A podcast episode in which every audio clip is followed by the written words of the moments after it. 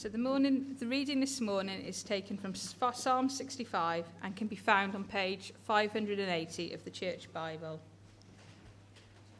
Praise awaits you, our God in Zion. To you our vows will be fulfilled. You who answer prayer, to you all people will come. When we were overwhelmed by sins, you forgave our transgressions. Blessed are those you choose and bring near to live in your courts. We are filled with the good things of your house, of your holy temple. You answer us with awesome and righteous deeds, God our Saviour, the hope of all of the ends of the earth and of the farthest seas, who formed the mountains by your power, having armed yourself with strength, who stilled the roaring of the seas, the roaring of their waves, and the turmoil of the nations. The whole earth is filled with awe at your wonders where morning dawns, where evening fades, you call forth songs of joy. You care for the land and water it. You enrich it abundantly. The streams of God are filled of, of God are filled with water to provide the people with grain, for you for so you have ordained it. You drench its furrows and level its ridges. You soften it with showers and bless its crops. You crown the year with your bounty and your carts overflow with abundance. The grasslands of the wilderness overflow. The hills are clothed with gladness. The meadows are covered with flocks, and the valleys are mantled with grain. They shout for joy and sing. Marvellous. Let's pray as we turn our attention to those words. Heavenly Father, thank you that you are a God who has spoken, who's made yourself known to us. And we pray that as we read this psalm together, as we spend this time thinking about it, that you'd be at work by your Holy Spirit. Help us to understand it and to be able to join in with the praise that it brings you. In Jesus' name, Amen. Well, earlier on, I was asking for things that we could say thank you for, and you frantically start racking your brains and go, oh, I know there must be something, whether that is something like breakfast cereal, or whether it's new life, or, or warm places to stay, or all the other things that we mentioned. We do have lots to say thank you to God for. Um, earlier on, Paula was saying a few words, wasn't she, about how good God has been to her, how He's helped her through cancer and surgery and all the rest. We have so much to give thanks for. And our psalm today, Psalm 65, is also packed with reasons to thank and praise God. It's full of people doing just that. So the first chunk of it has God's people praising Him. The middle chunk talks about everyone on earth praising Him. And it ends with creation itself praising Him as valleys shout and sing for joy. So if you aren't full of thanks today, if actually you're going, no, I'm racking my brains and I just can't think of anything, if I put you on the spot and you might struggle with that, let's allow this psalm to teach us. Because it is a song for us to sing, it gives us reasons to praise the Lord, uh, especially at this time of year of harvest. In the first four verses of the psalm, we are called to praise the God who forgives fully. That's the first thing our attention is drawn to in the psalm is, is that we should praise God because he forgives fully. How else could we come to know God if not for his forgiveness? Our relationship with him needs fixing first, doesn't it? In verse 2, God is called You Who Answer Prayer. That is a wonderful name, isn't it? Who is God? He is the one who answers prayer. And in verse 3, we're told what the prayer is that the writer King David was thinking of. And he says, When we were overwhelmed by sins, you forgave our transgressions. We all know that feeling of being overwhelmed or swamped, everything getting on top of you. And the situation David's speaking of is being overtaken by sin, disobedience, rebellion against God. Our sin is not something that's safe, it's, it's unmanageable. We can't just dabble with a bit of sin and think that it won't grow and get worse. Sin is always a, a terrible thing that threatens to overwhelm us. And before we put our trust in Jesus, that is what sin is doing. It is like weeds running riot in the garden, overrunning, or, or sort of drip, drip, dripping tap that is going to flood the house. Overwhelming. Sin does us no good, but we keep on doing it, even though it has all sorts of disastrous effects. That nagging conscience. And left undealt with, it will overwhelm us with judgment. Now, for David, and, and as the king, he's talking about the whole nation here, uh, for them, they'd reached crisis point with it. Their awareness of sin had reached a level where it couldn't be ignored anymore. They felt completely overwhelmed by it, so they cried out to him. I wonder if you've had a moment like that, a time when your sin has overwhelmed you. It has got out of control, whether that is the consequences are coming crashing in or that inner sense of unease is getting too strong, or we just have this knowledge that something is not right between us and God because of our sin. Now, when we feel like that, our culture is going to tell us no, dust yourself off, pick yourself up. You've got nothing to feel bad about. You've got nothing to say sorry for. The problem is other people. The solution is you. Don't worry about it.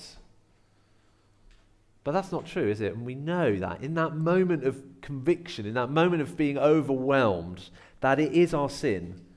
That is the problem. It is us that's the problem. And the solution needs to come from outside us. When we're overwhelmed by sins, we need to follow David's lead and call out to the Lord, to you who answer prayer. Because when we do that, He doesn't turn us away. Verse 3 says, You forgave our transgressions. This was their experience all that time ago. We were overwhelmed with sin, but you forgave us. How much more can we be sure of that? That God will fully forgive us this side of the cross. Now that we know what Jesus has done for us, that Jesus let sin completely overwhelm him, not in the sense of giving into it, but in the sense of letting the horrors of it swamp him as he drowned in its consequences and its shame, as he suffered God's judgment on our sin, to take it away from us when we call on him.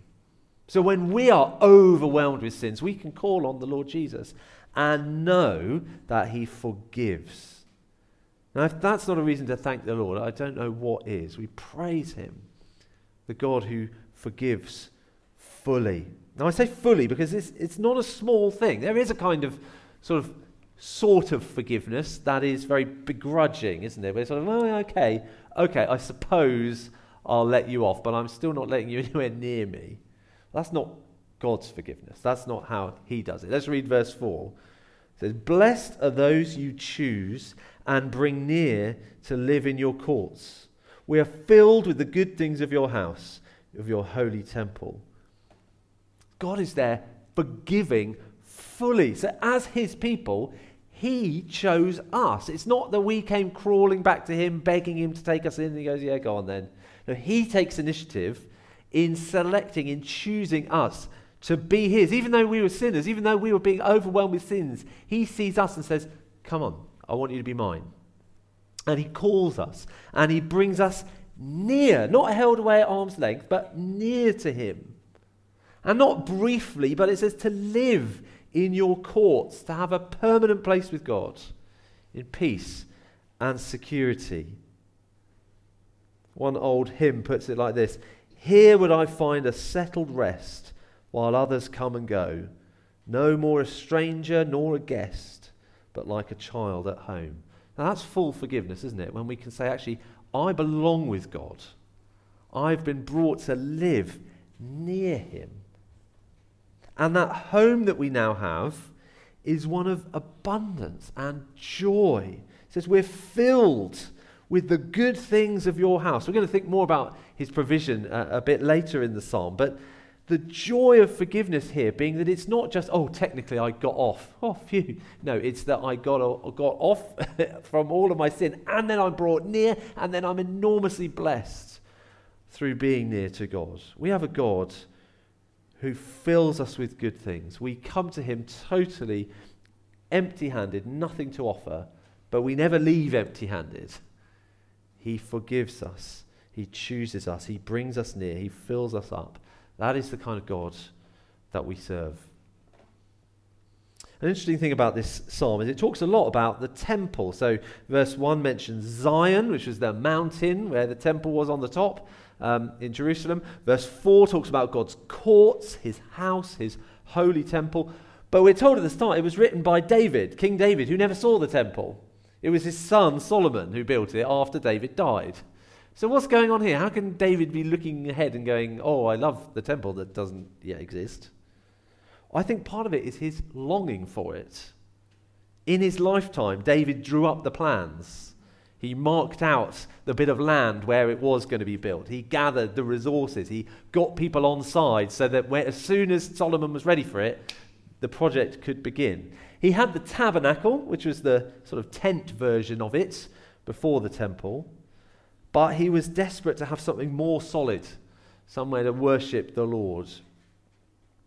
In ancient Israel, you needed a physical place to go if you wanted to meet with God. God dwelt there in a, in a special sense. He is everywhere with us, and yet he was especially there in that tabernacle, in that temple. And the sacrifices would be made there to deal with our sins. So that temple, that tabernacle, that place was the center of their life, the focus of their relationship with God. A place of joy, a place of praise. He wants to be where that is. Now, if you were looking in a, on a map, like a, a, like a proper map, a paper map, uh, Ordnance Survey map, that kind of thing, not Google Maps, uh, if you looked at where we are now on a map, you'll probably see a little uh, cross symbol to represent a church. Maybe it would have the little letters PW there for place of worship. Now, in many ways, that's exactly what this building is. It is a place, and we are worshipping Him. But it's not a place of worship in the old sense of the temple. Back then, you had to be in that place if you really wanted to worship. Whereas we're not limited like that anymore, are we? Now that Jesus has died for us, there are no more sacrifices to be made. Now that the Holy Spirit has come to us, there's no need for a central place. As believers, we are a temple of the Holy Spirit. And so, this nearness to God, this access to Him that David was longing for, is our privilege wherever we are. So, by all means, this place, this building we're in right now, is a place of worship, absolutely. As is your house, as is your car, as is your workplace or your school. So, if your position was being tracked on a, on a sat nav or on Google Maps, there ought to be a little PW sign following you around. That is a, a place of worship wherever you are. So, David had to look forward to that temple because he didn't have it. And uh, in one sense, we don't need to look forwards because we have it now. But in another way, we can look forward as well to heaven when we will have all the fullness of that nearness to God, when we'll see Him, worship Him even more perfectly than we do now. Whenever we're reading our Bibles and we, we, we read the word Zion, uh, we don't just think Jerusalem, we think ahead to the heavenly Jerusalem We think ahead to when we will be perfectly near to God, all through his full forgiveness. Now, doesn't that make you want to worship him? Because he's so gracious to us. Worship is absolutely the right, fitting thing to do. That's what verse 1 is getting at when it says, Praise awaits you, our God, in Zion. It's not just that praise is sort of there, ready and waiting.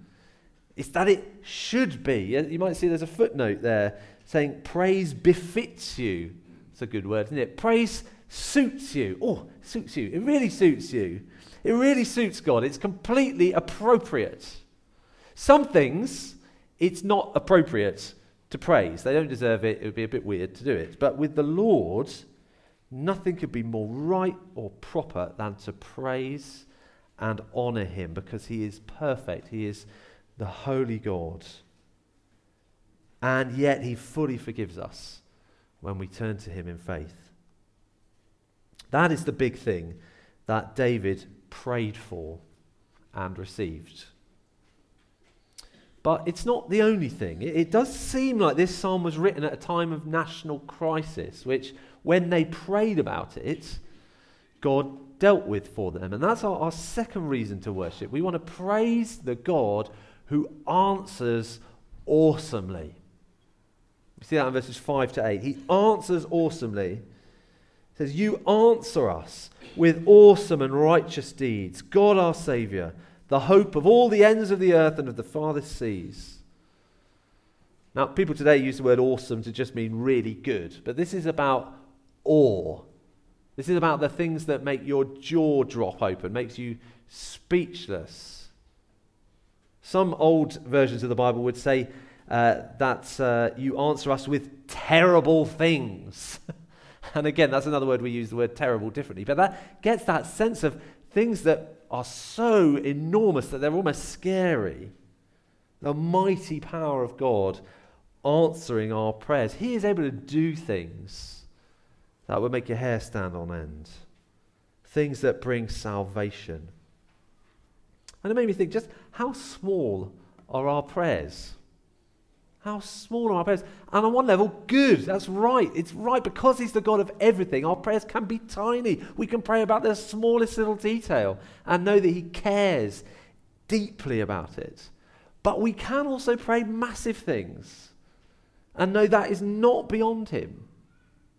He is not a little local tribal God. He is the hope of all the ends of the earth. He is the creator. Look in verse 6. He formed the mountains by his power, having armed himself with strength.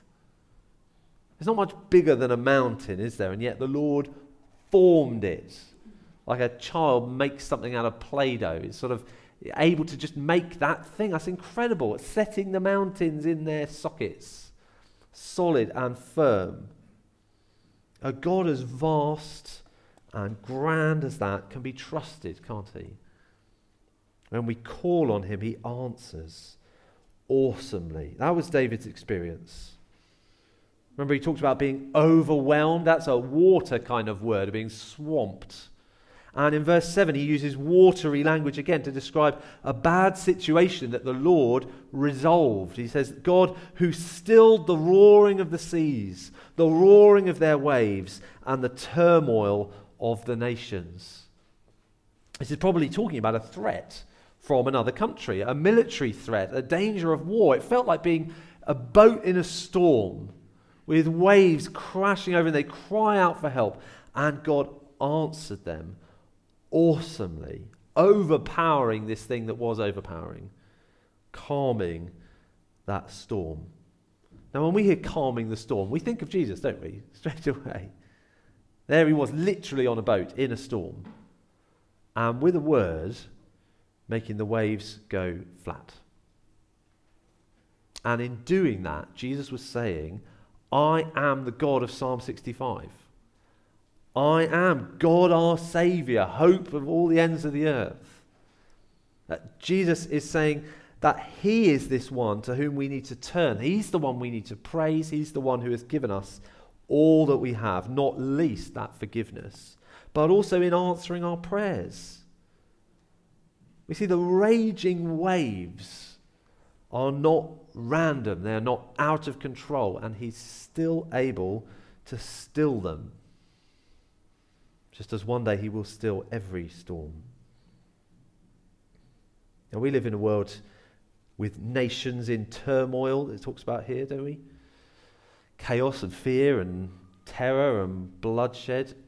We absolutely need to pray absolutely need to pray. This evening service tonight, we're going to be thinking about prayer, looking at the Lord's Prayer. It's so important that we pray.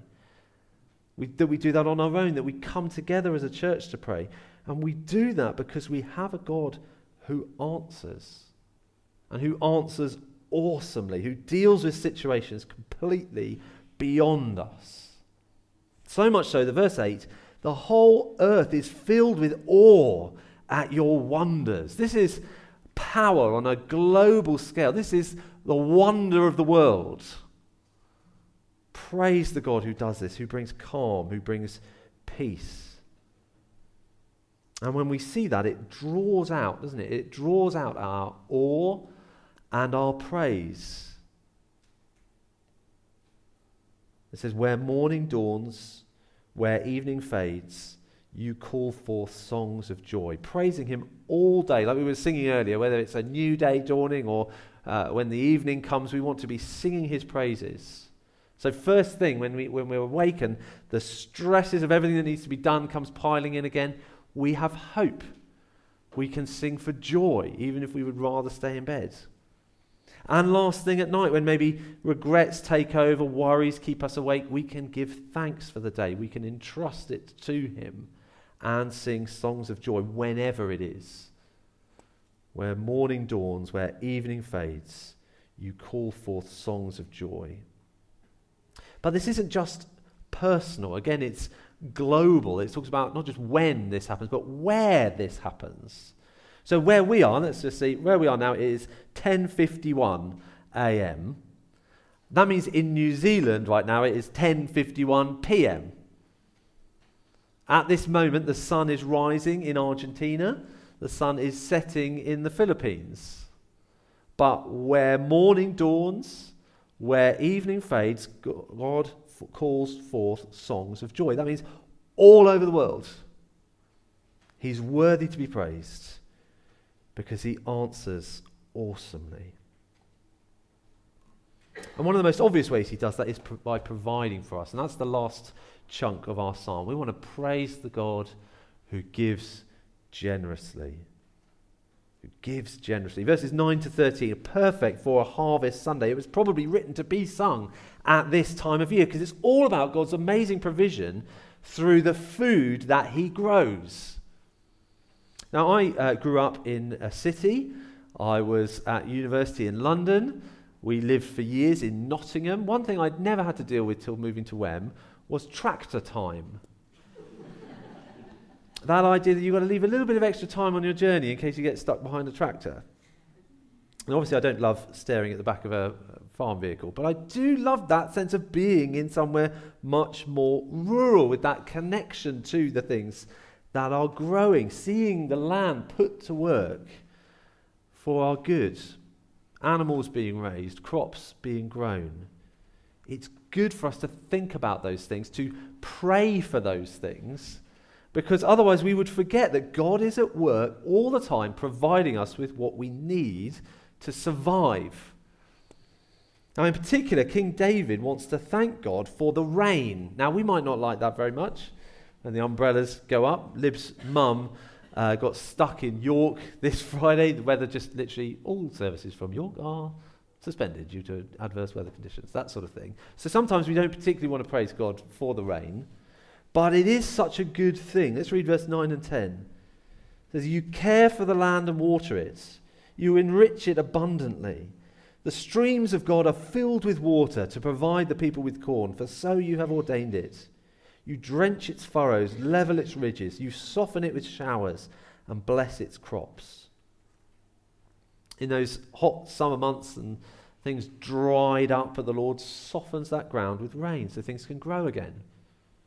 God's being pictured here like a gardener walking around with a, with a watering can, going around the land, caring for it, watering for it, and there's no end to his resources. He's not going to have a hosepipe ban. We might run out of things, but God's streams are always filled. Uh, this week, I went to Felicity's School Harvest Festival. I know there are other people there as well, I can see. Um, during the proceedings, one of the year groups did a little presentation on where does food come from? Where does food come We could have had a little quiz. Uh, where does broccoli come from? Originally, it came from Italy. Did you know that? There you go. Uh, potatoes coming from the Americas. It was all very interesting. Um, that sounds more sarcastic than I meant it to be. It was genuinely interesting. But if King David was asked, you know, where does food come from? He would have said, the Lord. The Lord is where food comes from. The Harvest Festival at the school did also give God credit, to be fair. Um, but God is where it all comes from. And Psalm 65, that, that point is underlined how many times the word you is used. Speaking of God, verse 9, you care for the land and water it, you enrich it abundantly. Verse 10, you drench its furrows, you soften it with showers, you crown the year with your bounty. God is the one doing it, God is the one giving generously. So, yes, as we sang earlier, we plough the fields and scatter the good seed on the land. We do our bit of work, but it is fed and watered by God's almighty hand. He's the one making it actually work. He is the one making it grow. And again, there's deeper levels to that, aren't there, in all that we do? We do our bit, but it's God who makes it grow, God who does the heavy lifting. In fact, verse 13 pictures God Himself as like a farmer pulling a loaded tractor when it says, Your carts overflow with abundance. Your carts. What an image that is. One, one, uh, one writer put it like this We of the supermarket culture may smile at this rustic image of God the farmer driving a great wagon along the country lanes, so laden with produce that the surplus tumbled off it.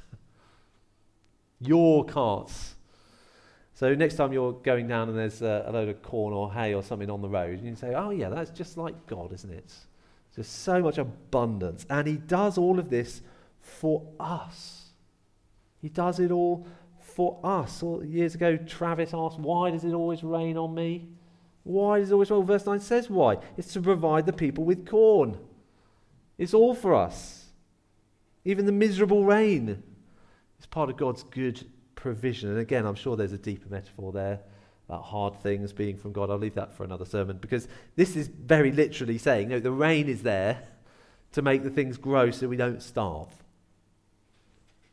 And after all the rains, after all the sunshine, all the hard work, all the waiting, finally things ripen. Told it's crowning the year with bounty, golden crown of corn to make the fields beautiful. Now there's no need for it to look nice, is there? There's no need for that. I often think about that. God could have fed us with sort of boring grey pills. You know, or, or we, we go and we get filled up like a, like a car at a petrol pump. There's no need for it to be tasty. There's no need for it to look nice. But instead, he made trees and fruit and fields of wheat and flocks in the meadow, which will eventually be delicious. Perhaps we don't look at a sheep and go, mmm, delicious. But eventually it will be. The Lord is extravagantly generous to us in ways that are almost over the top. God's people in the past experienced the miracle of God providing manna in the wilderness is it really any less miraculous that God makes water drop out of the sky so that delicious things pop out of the ground? That's madness. And that's just how the world works. God is so generous. He is so generous to us. The people of David's day were a nation of peasant farmers, much closer to the poverty line than, than any of us are ever going to know. How grateful they must have been when the crops were safely brought in. I don't think we should be any less grateful, though, should we? For full freezers or, or tins in the cupboard, for shops with food on the shelves, for money to buy those things. The Bible doesn't command us to celebrate a harvest festival like this. A lot of churches don't do that, and that's fine. I've heard of churches in central London doing something similar to what we've done today at the end of the financial year, because that is the point for them in that place where they see the fruit of their labours and they want to give credit to God. But whenever it happens, however it happens, we are to give thanks. That bit isn't optional. We must praise the God who gives generously. And if we won't, creation itself will. See that in verse 12 and 13? The grasslands of the wilderness overflow, the hills are clothed with gladness. The meadows are covered with flocks, the valleys are mantled with corn. They shout for joy and sing. We've got the, valley, the valleys, the meadows singing. We've got the sheep shouting for joy. I don't know if you speak sheep. Uh, that is what they're saying if we only had ears to hear it. All creation worships its maker, drawing attention to him, to his power, his wisdom, his care. Uh, Paul earlier mentioned mountains and sunsets and changing seasons, making us stop and reflect. That's absolutely what they were made for. If we could just hear it, the world would be worshipping the Lord. Right now, it's broken. The world is broken. The rains that we need can flood sweep people away. Sometimes the crops don't grow. But Psalm 65 points us forward to that heavenly Jerusalem, the future time when all sin is forgiven, all danger is past, and creation is fixed, to where the new creation, like Isaiah says, when the mountains and the hills will burst into song and all the trees of the field will clap their hands. That day when all the hard things, all the painful things will be long gone and will be brought near to the Lord forever. So, as we finish, what, what should our reaction be? Hopefully, you've seen it underlined lots of times. Praise God. Let's praise Him. This is His world. Everything we have is an absolute gift. So, we mustn't live as if He's an afterthought or an irrelevance. We have to praise Him. So, let's praise the God who forgives us fully. When our sins are overwhelming us, let's turn to the Lord Jesus. Let's praise the God who answers awesomely, asking Him for what we need. And praise the God who gives generously. Why don't I pray for us to do that and to, that we would go on to do that? Heavenly Father, thank you so much for all that you've given us. Thank you for your forgiveness, freely given to all who ask for it in Jesus' name. We thank you for answering our prayers in awesome ways. We thank you for giving us the food we eat and each thing that we enjoy. You have been so lavishly generous to us. And so we pray that you would help us to acknowledge that and to live lives that praise you each and every day. In Jesus' name, amen.